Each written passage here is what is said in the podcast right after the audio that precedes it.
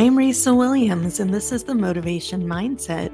And today we have a special episode called The Time Toolkit, where I discuss tools from my books. I'm the author of three books, including The Ultimate Time Management Toolkit, The Ultimate Anxiety Toolkit, and my newest book, The Ultimate Self Esteem Toolkit, which is available for pre sales now on Amazon and is in stores worldwide in March of 2023. Today on the show, I'd like to talk about tools from all three of my books that are related to goal setting. Joining me today on the show is Motivation Mindset podcast assistant, Dulcie Yamanaka, who will be asking me questions. Hello, Dulcie. Welcome back. Hi, Risa. Today I wanted to talk about goals because it's the new year and people are setting new year resolutions. So, can you tell me your approach to goals as I know that's something you talk about in your books? This time of year is often when people make New Year's resolutions. And I think resolutions and goals are different in nature because I think typically when we're making New Year's resolutions, we're coming out of an extreme type of thinking, which, if you've read my books, you know I tend to discourage people from doing. It's not to say that you can't plan an extreme goal and accomplish it, but this is more of a once in a while type of thing. Whereas the kind of goal setting I work on with people is to get them to form better weekly practices where they're tracking small goals that they can do consistently. And over a larger period of time, they can work at accomplishing big goals. So, in other words, I like to take goals that people have and break them down into small, manageable steps that feel easy to do. One of the things that tends to happen when somebody comes to me to work on a goal is that they often tell me a goal that feels so overwhelming and so big and so intense, and it has to be done in such a short period of time that sometimes I feel stressed out just hearing their goal. And usually the person who's working with me feels stressed out about even starting their goal. And this is where we can get ourselves stuck. We make our goals too big. We put too many expectations upon ourselves to do in too short an amount of time. And then we stop ourselves at the starting line. It's like we freeze up with overwhelm just thinking about that goal ahead. So, as the new year happens, and as we're looking at where we want to be in one year's time, it's good to get out of the extreme thinking modality where you're putting all that pressure on yourself and you're expecting instant results. It's a way of showing kindness to yourself and being more compassionate towards yourself and going about goal setting in a gentler way that will make you feel more motivated each week to take steps towards. So, the first thing we do is look at your goal. And then I use a tool called the Goal Splicer, where you take a big goal and you keep slicing it down until it feels more manageable to you. An example I use in my book, The Ultimate Time Management Toolkit, is if somebody says, Oh, I want to run, you know, 10 miles a week. First, we would tease that out by asking a set of questions. Okay, well, for 10 miles for one person might feel completely reasonable. For another person, that might feel impossible. So, where do you feel that falls on the scale for you? A good tool to use in conjunction with this is the task intensity meter from my book, The Ultimate Time Management Toolkit, which I've discussed in previous episodes. But this is to gauge how stressful this is feeling for you to begin. So, does this task feel high, mid, or low intensity for you. So something like running 10 miles might feel low intensity to one person, mid intensity to another, and high for a completely different person. So if it feels high intensity, it might be a sign that you need to break this goal down a little further. So then we'd ask a series of questions. What feels more reasonable? Well, maybe five miles, maybe one mile. And then how often do you want to do it? Sometimes people, when they're initially saying their goal out loud, have an unrealistic expectation of themselves. Like they're going to do this every single day and it has to be at full intensity without any flaws. So already you're setting yourself up to feel like if you don't accomplish that, you've failed. And that's sometimes where people fall off the goal track. They put those expectations on themselves. They do it one day, the next day they don't feel like it. And it's too big and too overwhelming, or it takes up too much time. And it's easier just to forget about the goal and stop it altogether rather than take tiny steps forward that are moving you towards your goal. So we'd break it down even further, maybe one mile every week or twice a week, you have to keep asking yourself questions. Only you know what is reasonable for you and what you're actually going to do. And you'll know because it'll click inside of you when you ask yourself enough questions. You'll land at an amount that feels okay. And you'll start feeling like, oh, that feels easy to me. I'm going to do it. I'm going to do that next Monday. When you get to that point where you've teased it out enough, where it feels like you can actually start moving forward with this thing, then you know you're at a good starting point. So then the next tool I usually give people is called the First Step Finder. And you can read about this in the Ultimate Self Esteem Toolkit all my books have a big section of them dedicated to achieving goals and how to set reasonable goals for yourself that make you feel motivated to do them. And so the first step finder is a way of mentally prepping yourself to start your goal. Because where a lot of people get stuck after they've made a reasonable goal for themselves is that they have trouble starting it. They start putting off the start date and they start thinking, well, I'll just do it next week. If you're procrastinating in this way, it's good to admit it to yourself, first of all. Notice your pattern, become mindful of it, and think, why do I keep putting off starting this thing? What do I need to do to move myself forward? You know, what is it that's getting me stuck? It might be possible you haven't broken your goal down into small enough chunks that sound reasonable to do, or it might just be that you have to mentally prep yourself to take that first step.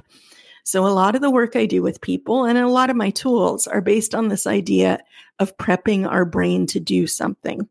They've done neuroscience studies where if you can picture yourself doing something, it activates the motor cortex area of your brain, which means that your brain is actually rehearsing doing it and you're more likely to do the thing.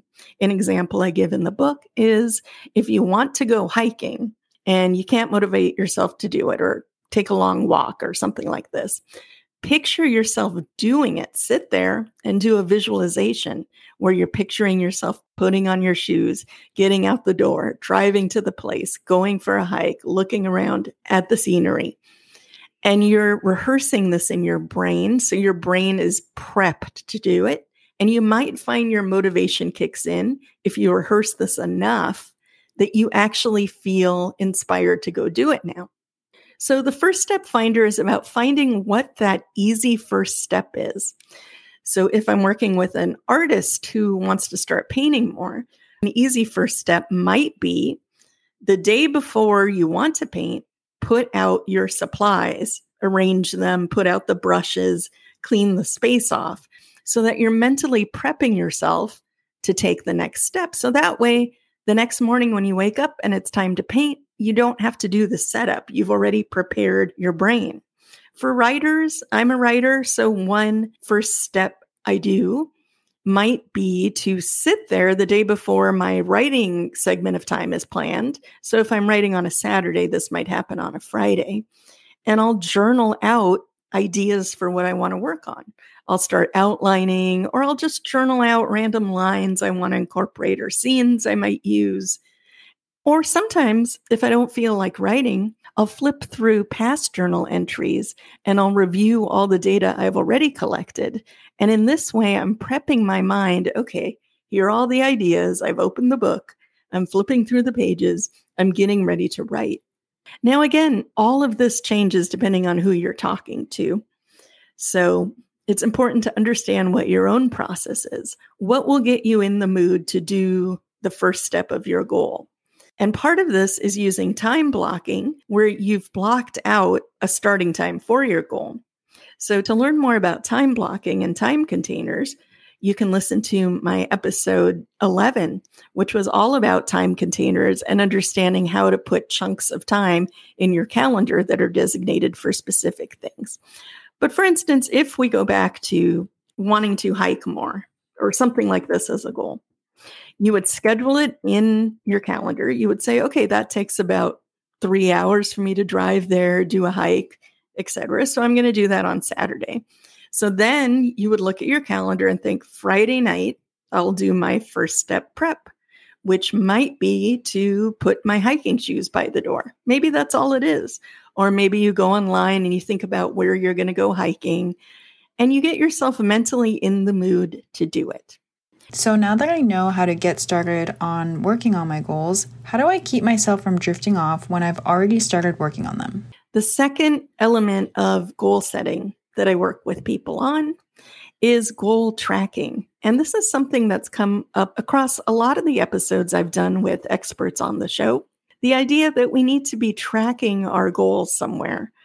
This helps us with accountability. We're providing accountability to ourselves, but it also helps us realize all the little steps we're taking and build up a sense of self esteem and confidence related to achieving this goal as we're doing it.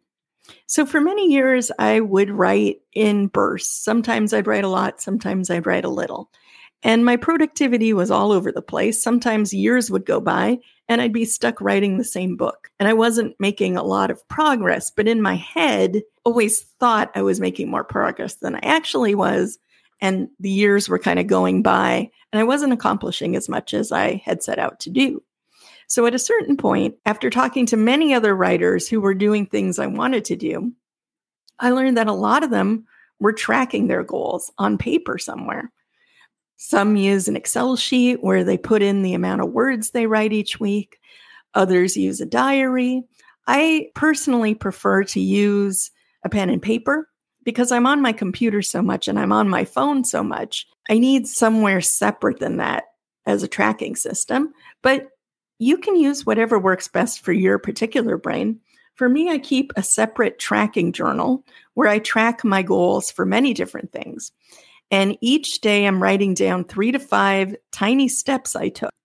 I'm writing down how many pages I worked on, or, you know, did I look up resources? Did I market my other books? Did I post stuff on social media? All these little tiny steps I'm giving myself credit for each week.